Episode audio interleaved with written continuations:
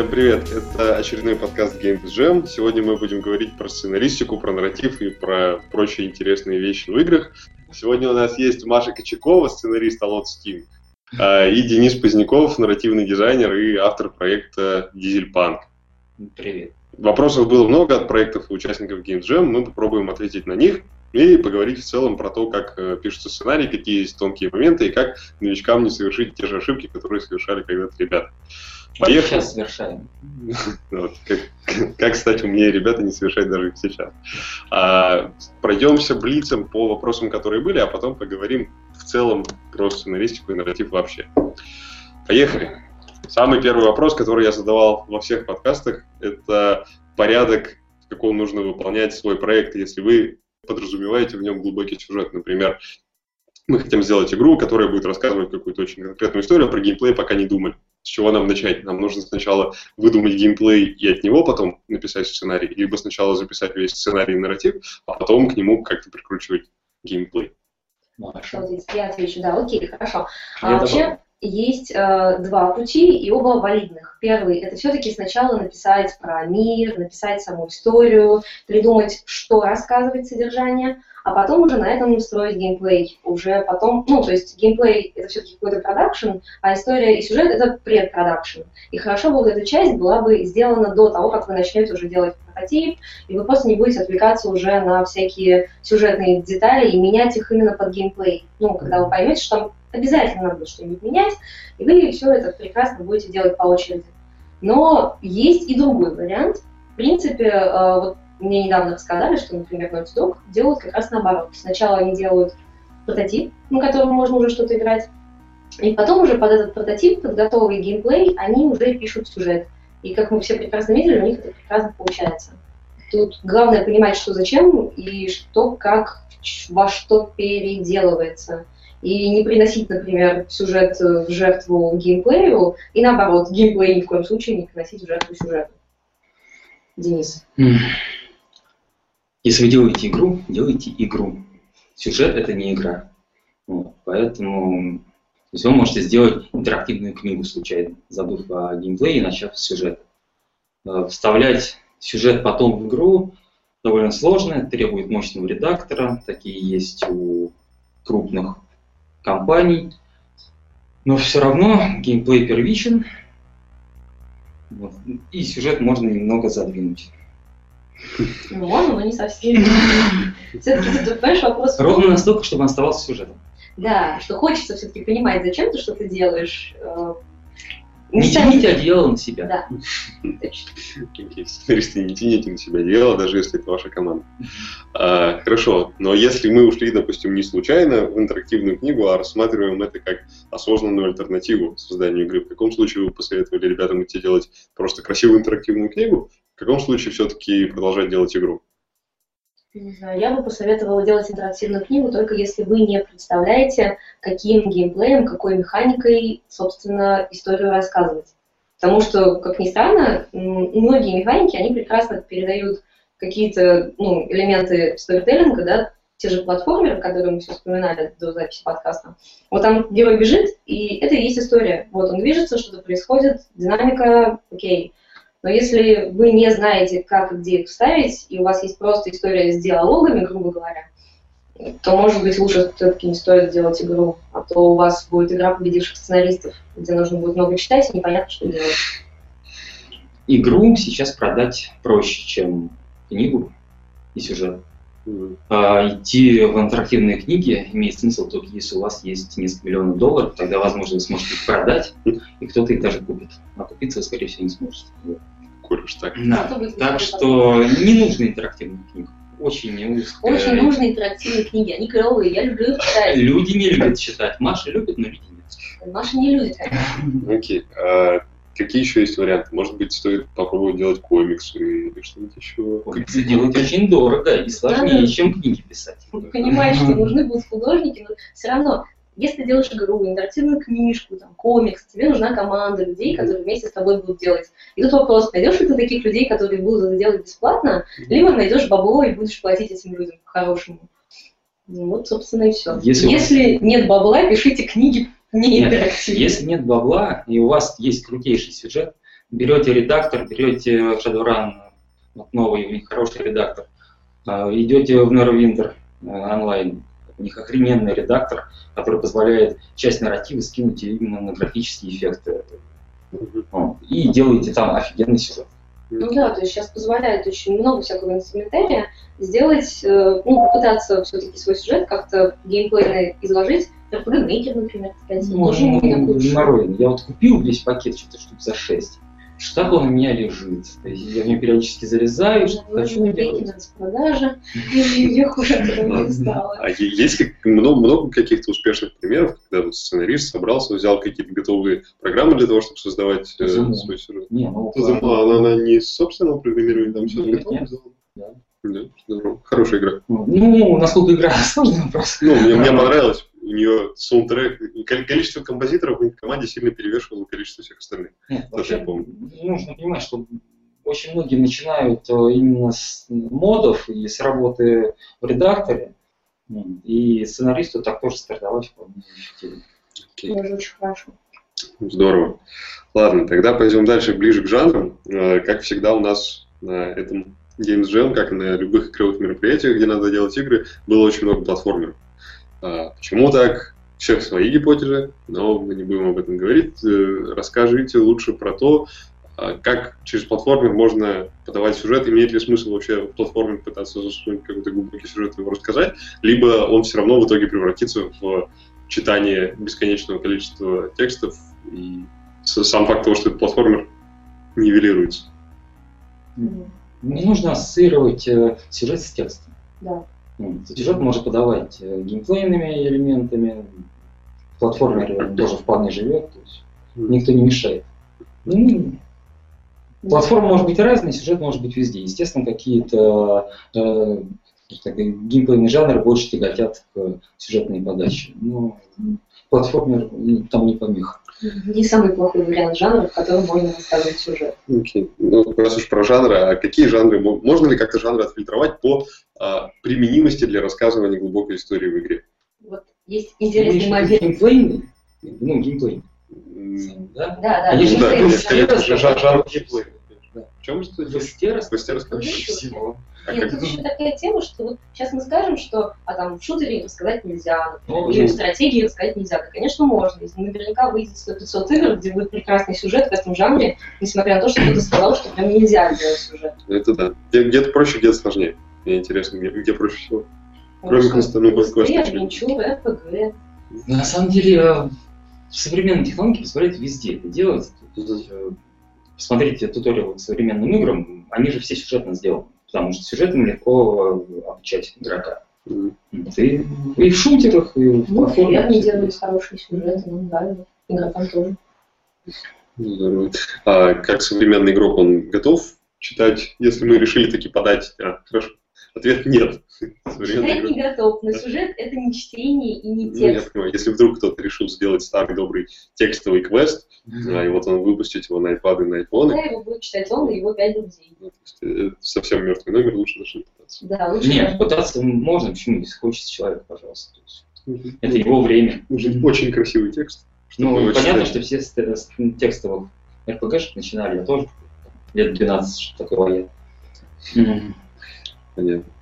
Здорово. А если мы таки собрали команду, вот утрясли жанр и решили таки рассказать нашу глубокую историю, как нам работает со сценаристом, то есть программист, художник и так далее, там понятно. Какую-то систему задач мы, мы таблицу с задачами делаем, а сценарист, как он может уживаться с такими системами тасков, или проще ему дать на откуп целиком всю игру, и он сам скажет, что делать, типа Появился нарративный дизайнер. Это такой гейм-дизайнер, который э, готов э, не только орать на сценаристов и э, там, писателей, но еще как-то нормально им объяснять, что от них требуется.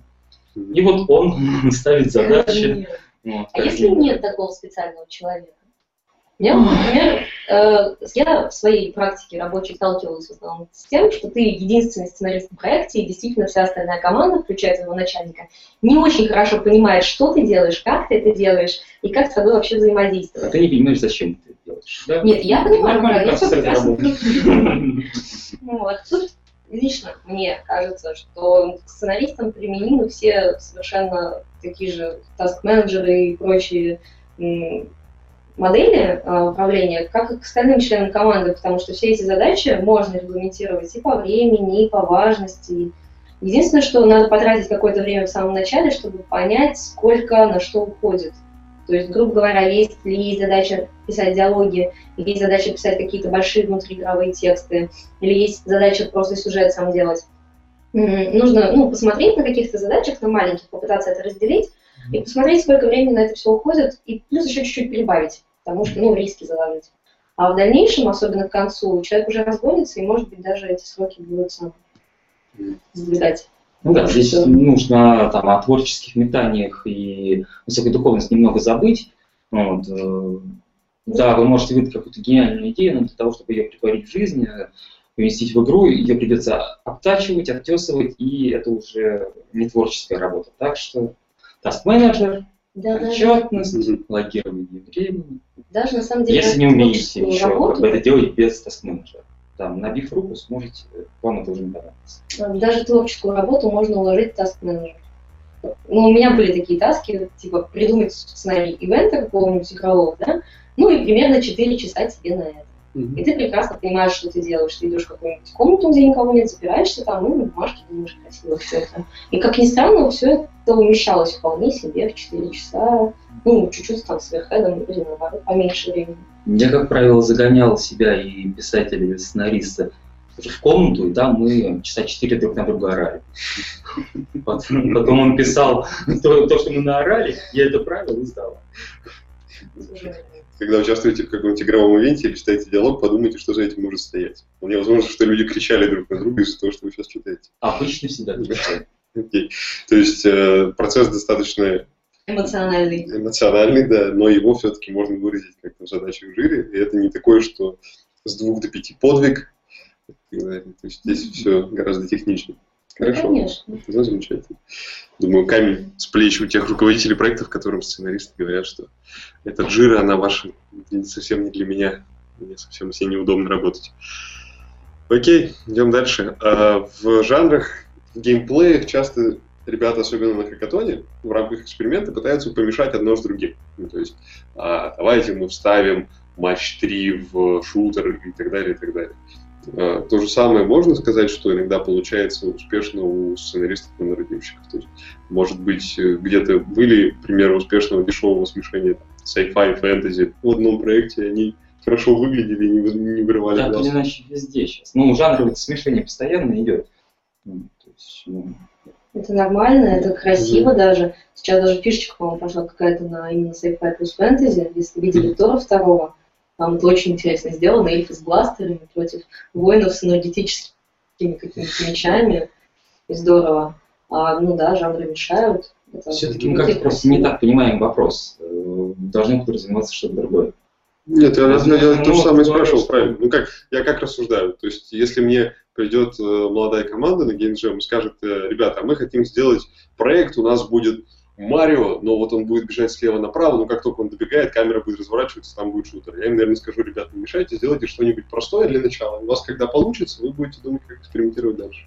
А, то же самое можно ли посоветовать сценаристам? Или там можно смело экспериментировать, мешать жанр и сразу же смотреть, что получается? Чистый жанр сделать очень тяжело. Ну, то есть они, все, они по умолчанию все перемешивают. Все равно делаете вот эту реальность, просто называя предметы такими именами. Uh-huh. Ну, там на 10-20 сеттинге, на сотом сюжете вы наконец сможете создать что-то, не напоминающее что-то из вашей жизни там, или из недавно прочитанной книги. Ну, окей, здорово. А, мы посмотрели довольно много с ребятами сегодня проектов с Games Jam, которые участвуют в финале. А, и конкретно по каждому мы говорить не будем, но мы в целом расскажем, ребята постараются рассказать о том, как, какие ошибки, как правило, допускают э, в подобных проектах и вообще в целом с сценаристикой, с нарративом в играх. Можете рассказать, какие базовые грабли, какие базовые ошибки совершают специалисты в этой области, когда у них мало опыта?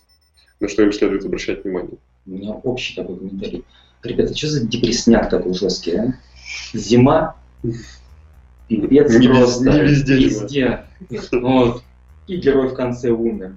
И здесь все плохо, и девушки уходят. И все вокруг пьяные на необитаемых островах. Очень, кстати, хорошая игра, да. Вот.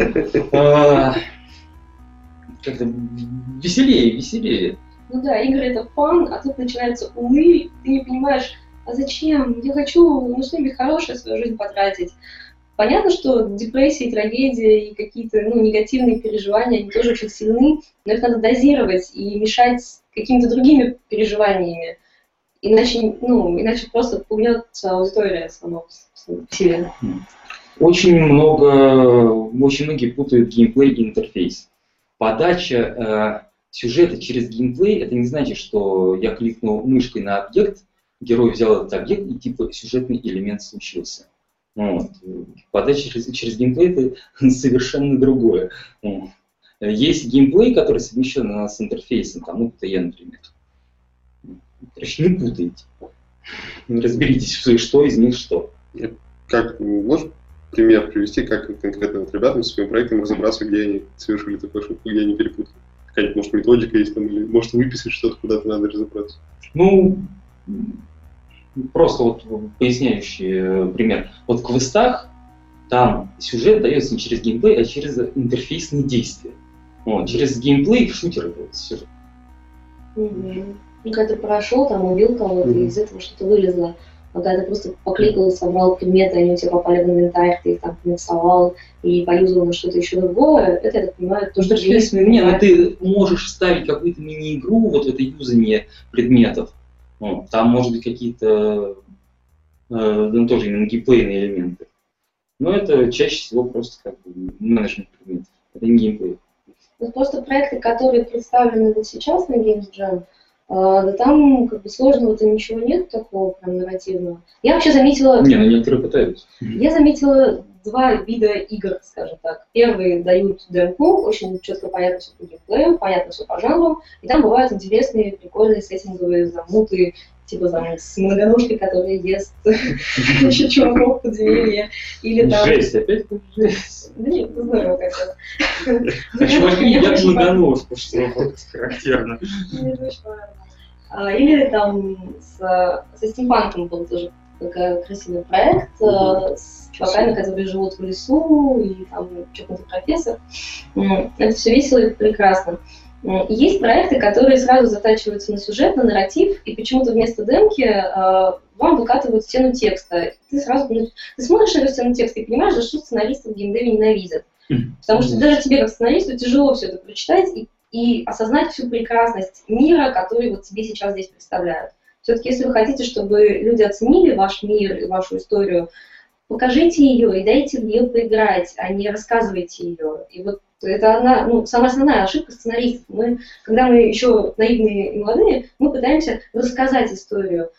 И не замечаем, что люди начинают зевать и скучать, и уходят потом внезапно куда-то. Mm-hmm. Если начинаешь людей заставлять проживать эту историю самих, они лучше на нее гораздо реагируют. Они ее как-то воспринимают хотя бы. Ну и сами сюжеты тоже, скажем так, э, ну это не сюжеты, это набор последовательных действий. В сюжете должен быть гэп, в сюжете должен быть конфликт. Да, а, кстати. Просто встал, пошел, дошел, э, преодолел препятствие типа там, какой-то кочки скамейки. Это не сюжет. Там есть игра, где нас попросили отфидбэчить именно по сюжету. Там есть три сюжетные линии про человека, который идет за девушкой вместе с собакой и должен в какой-то момент эту собаку убить. И еще там два варианта сюжета. Просили фидбэк по сценарию.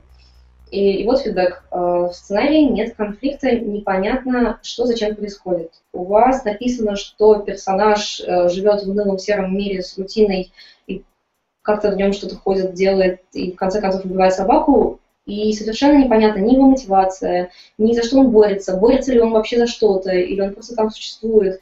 И это не дает никакого не уникального опыта игрового, неинтересной истории. Сегодня жесткий. Да, мы сегодня жесткие, простите. Там, э, ну, окей, грустная история, ну, может быть, вот так вот грустнулся автору. Там другая проблема, там непонятно, зачем я делаю то, что я должен сделать. То есть это неочевидный момент, неочевидный ход. Э, игрок э, будет теряться, не будет понимать, что дальше ему нужно сделать. А еще хочется все-таки переживать персонажу, что, чтобы он сделал какое-то, ну, что-то хорошее. Убил собаку. Убил собаку, да. Нет, там, понимаешь, там еще тема в том, что ты вроде как должен не убить эту собаку. И это тоже непонятно, потому что ты, когда игрок, ты хочешь сделать самое эффективное действие. Убей собаку. И в данном случае самым эффективным действием будет убить собаку, чтобы перейти. Поэтому жалко тебе не жалко, ты ее все равно прибьешь. А я бы убил девушку. А девушка там уже сбежала от тебя. Именно а я бы ее возьму. Зажим бы собак. Не, ну вот если Парень его собака отличный фильм. Ищу его в необрезанном варианте, он снизу всегда у них отрезанная часть э, кадра. Уже несколько лет. Если кто-то знает, где взять необрезанный, пишите, звоните. В общем, если дать игроку хотя бы выбор между девушкой и собакой, э, а там он очень сильно не очень то уже будет веселее. Ну это ты же понимаешь, неравноценный выбор. Ну, как сказать. Смотри, какая собака, смотри, какая девушка. А если Собаки могут быть верными. Э, тут мы прерываемся на момент, пока выливаем Дениса кружку горячим чаем. Продолжай. Я вытер слезы, друзья. Я выслушал это все про собаку и девушку. Это круто. Я думаю, что особенно авторам проекта это будет полезно, потому что явно указали на их ошибки и так далее. Э, здорово. Скажите, пожалуйста, вот у меня такое сложилось в целом впечатление современных игр, которые сильно зажигают с точки зрения денег, например, взять тот же Clash of Clans, что там про сюжет и про нарратив вообще никто не задумывался. Это обманчивое впечатление? Ну, да. Расскажите, пожалуйста, как вот там, где он там просматривается, работа сценаристов, потому что для меня он совершенно спрятан. А сейчас расскажу. Ну, ни для кого не секрет, что мы в питерском офисе делали Jungle Hit, который очень-очень сильно похож на Clash of Clans. Так называется. Но, тем не менее, а, у нас был очень четкий сразу замут на, не на сюжет. Сюжета там нет, там геймплей самооцененный, все прекрасно. Тем не менее, мы потратили некоторое свое рабочее время на продумывание сеттинга, на продумывание персонажей, которые у нас практически мелькают только в тутере. Но, тем не менее, на четкое выписывание диалогов в начале. То есть там шел упор и фокус на конфликте, кто игрок, за что он сражается, дать ему там несколько вариантов, там, либо моральный, либо там чисто наверстать себе побольше. И я думаю, что ребята в Clash of Clans, в принципе, действуют по тому же принципу. Потому что если ты хочешь, ну, все-таки клевый какой-то сеттинговый замут дать, и у тебя на это очень мало времени в начале, то тебе тем более надо сделать это красиво, взвешенно и потратить какое-то время на обработку этого всего, и сценаристы тут очень саппортят, потому что это вроде как специальные люди, которые заточены на то, чтобы строить конфликты, как понимать, как эти конфликты вообще работают, что цепанет, что не цепанет. Mm-hmm. Поэтому да, там не было full time, скорее всего, поддержки сценарной, потому что нам не требовалось не столько много текста в игре, нет там диалогов, нет какого-то прям сюжета-сюжета. Но она точно требовалась на предпродакшн. Когда выбирали сеттинг, когда выбирали конфликт основной и вот, ну, основных персонажей, которые подают туда. Ну, что бы ни говорил Кармак, вот, в порнофильмах тоже нужны сюжеты. Вот смотрите итальянские порнофильмы, отличный сюжет. Ну да, сюжетно, кстати, Сюжет порнофильмы гораздо лучше смотрятся. Mm-hmm. Мне Хорошо, окей, спасибо большое. Особенно, особенно за репризу в сторону порнофильма. Индустрия, привет. А, мы близко. А, вопрос такой. Если я, мы сейчас рассматривали ситуацию, когда у нас а, мнение сценариста либо высоко ценится, либо вообще решающий в проекте, это его проект, он собрал команду. А что делать, если сценарист э, участвует на рядовой должности в проекте? Как ему убедить продюсеров или инвесторов или руководителей проекта в том, что сценарий действительно поможет игре? Потому что если говорить очень прагматично, то ему в первый же раз зададут вопрос, сколько денег нам это принесет. И сценарий, я так понимаю, в игре это не то, что можно легко выразить в рублях. То есть, э, что сценарий дает в игре, как ему помочь убедить, что сценарий действительно нужен? Понимаешь, если сценарист знает, э, что сценарий поможет игре, то, скорее всего, он не сценарист, он продюсер. Ну, так что не надо путать. Сценарист должен писать сценарий, а вот продюсеры должны понять, нужен ему сценарий или нет. нет то есть продюсеры уже это продали, а мы просто. Ну, потому что ты видишь продюсера, если он не верит в это. Ну, То есть, хорошо, а если поставим себя на позицию продюсера, к нам пришел сценарист и говорит, я вот тебе сейчас могу за N рублей написать отличный сценарий для твоей игры, его интегрировать. Тебе нужно принять решение, брать его за эти N рублей или не брать. Мы себя поставим на позицию умного продюсера. Давайте на позицию умного, да. У нас же все умные индустрии продюсеры. Я бы. Ну, потому что, знаете, это должно как-то, ну, не так работает. Не, не ты приходишь со сценарием, а к тебе приходят и говорят, у нас есть игра, которой нужен сюжет, напиши его. Вот, то есть, ну, люди это наверху где-то решают, начальство, которое действительно понимает, что игра будет там, таргет аудитория захочет историю, захочет связности какой-то, захочет переживать персонажем. Поэтому нужен, нужен человек в команде, который возьмет на себя за это ответственность. А не просто там чуть-чуть геймдизайнер постарался, чуть-чуть художники подмогли, да? Вот, как-то так. Это не, из, не снизу идет инициатива, а сверху. Понятно. А если мы делаем небольшой проект и брать в штат сценариста, у нас нет денежек или времени, или сил, а мы понимаем, что в нашей игре наша игра будет на ту аудиторию, которой сюжет нужен, они будут более вовлечены в игру, если это будет сюжет. Можно ли а, со сценаристом работать на аутсорсе? Если можно, то где таких ребят можно поискать? Не нужно. Ну, не, ну можно, конечно. Ну, если, а, если нет других вариантов, то аутсорс вполне валиден. Нужно просто понимать все риски аутсорса, что фрилансер в любой момент может слиться, уйти. А вот, э, так сказать, отдавать проект сначала одному сценаристу, потом второму, третьему, четвертому, скорее всего, на выходе будет страшный винегрет, который никто не сможет как-то связать. Вот. Ну, то есть четко делить задачи и стараться искать людей, которые, ну, надежные, которые не кинут, либо, ну, просто рассчитывать риск. Он есть. Ну, да, мы сегодня жесткие, но тут нужно понимать такой момент. Аутсорсер не заинтересован писать вам хороший сюжет. Зачем ему это? Сюжет будет принадлежать вам. Ну, то есть, ну да, он где-то там скажет, вот я твой сюжет написал. Но... Ну, как бы аутсорсинг. На аутсорсинге... Ну да. А и как, это... И он все равно их возьмет. Ну, понятно. То есть э, аутсорсер имеет шансы не гореть проектом, и поэтому сделать... Не берите аутсорсер. Хорошо. А где взять, где поискать можно? Какие-то, может, тусовки есть, где есть люди горящие, которые могут, могут зажечь вашим проектом? Я чуть-чуть попиарю сама себя, да. Сейчас я собираю базу сценаристов. Можно мне писать, если вы хотите писать сценарий, или если вы ищете сценариста. У меня в базе уже около 40 человек. И, в принципе, я могу помочь дать контакты, связать как-то еще там почти у всех есть портфолио. Ну, есть вот как бы разные ценовые диапазоны, скажем так. Есть у нас и студенты, которые согласны работать за портфолио, и есть крутаны, которые действительно могут сильно помочь проекту. Если есть деньги, идите к сериальщикам.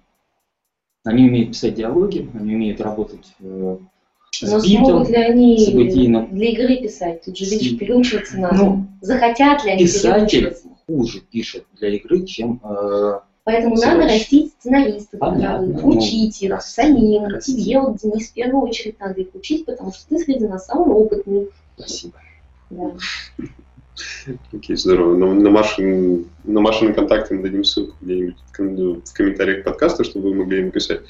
А, прямо во время Games Jam один из проектов благодаря Маше нашел сценариста, да, я так понимаю? А, кстати, я не слишком в курсе, как у них в итоге взаимодействие ну, получилось. А, они, они нашли контакты друг друга, да, и вполне возможно, что договорились. А как дальше пошло, я не знаю. Понятно.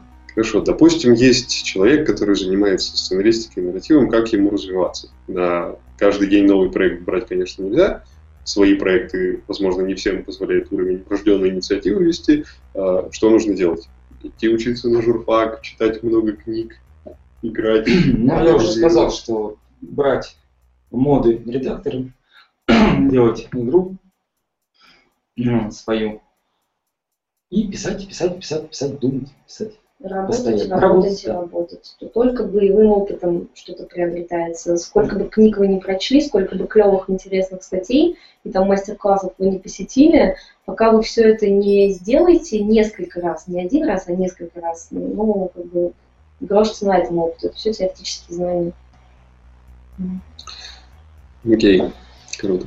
А, сейчас мы обсуждали вот буквально вчера с э, продюсерами новые технологии, которые у нас появляются на рынке, типа Oculus Rift, Google Glass и так далее. С точки зрения проектов разработки мы более-менее обсудили. И как с точки зрения сценаристики и нарратива позволяют новые технологии больше вовлекать игрока в сюжет, подавать сюжет по-другому и так далее. В какие технологии вы лично верите, с кем бы хотели поработать? Я безумно хочу поработать с Oculus Rift. И ну, тут надо во-первых, в него влезть и посмотреть все, что он может, и поиграть в то, что уже есть, потому что пока издалека не совсем понятно как, но уже очень хочется туда добавить и нарративчику, и чего-то ну, такого. Ужастики. Ужастики как вариант, но Страшно. мне бы хотелось что-то вроде Джорни. Вот Джорни в Oculus Rift это просто, не знаю, мечта какая-то. То есть какой-то exploration клевый, где можно ходить, шариться, находить какие-то штуки. Не обязательно стены текста, но что-то, может быть, environmental storytelling какой-то. Вот мне бы хотелось в эту сторону идти, ее развивать и как-то стараться рассказывать истории, может быть, вообще без текста постараться. Мне кажется, такие технологии как раз могут дать этот experience. Другое дело, что нужно научиться сначала, прежде чем mm-hmm. туда соваться. Да, вполне. Ну, Google Plus. Да. Oculus Rift это игрушка, конечно, но она интересная. По крайней мере, дешево. Да, в отличие от Oculus. Понятно. А, ну, давайте напоследок выдадим по какому-нибудь ценному совету по сложившейся традиции молодым командам и тем, кто участвует в Game Jam который их воодушевит и, возможно, наставит на истинный путь, и они смогут подавать сюжет в играх очень хорошо. И все будем играть в этот сюжет и радоваться. Играть в игру, в геймплей будешь. А радоваться... Сюжету, да. Да. Потому что он есть. Потому что ты можешь его проскипать. Это шутка. Давай, Денис, первый. Ребята, работаете. Ну, сказать, да. Нужно работать, работать, работать. Ну, то есть это боль. Это... Ты, ты спрашивал, почему все такие негативные. Ты, ты даешь совет людям, это боль? Какими, быть? Позитивно испытывать муки. Конструктивно скорее. Нужно понимать, зачем вся эта боль, и что все-таки будет какой-то репар за нее хороший в виде собственной клевой игры. Собственно. Э, если понятно еще, да, не понимаю. Я бы хотела дать такой совет. Когда вы делаете игру, это всегда командная работа. А, поэтому сценаристу, когда он приходит э, в команду, хорошо бы понимать, что больше он не автор. Он один из э, команды авторов. И надо научиться делить и ответственность, надо научиться делить делегировать какие-то вещи, и надо учиться воспринимать чужие идеи как э, ценные идеи, не только свои идеи ценные, их идеи тоже ценные, и делать это все вместе. И, соответственно, команде бы тоже надо научиться воспринимать сценариста не как пятое колесо, которое здесь для галочки или для того, чтобы все испортить своими текстами и сюжетами ужасными, а как человека, который может помочь сделать игру лучше. И вот мне бы очень хотелось дать такой совет, чтобы, ребята, учитесь работать в команде, общаться и делать это все вместе, потому что вместе у вас получится лучше, чем поодиночке. Но это не только сценаристам совет. Ну, это всем, в общем, да. Универсальный совет. Ладно. А, я хочу сказать большое спасибо ребятам за то, что нашли время, приехали, и мы такие это записали. Я уверен, что это будет очень полезно. Тем более, что на удивление много было проектов с заявками на сюжеты, на историю своих. Это радует. Да, это, это не может не радовать. А, давайте прощаться. Всем пока. Пока. пока.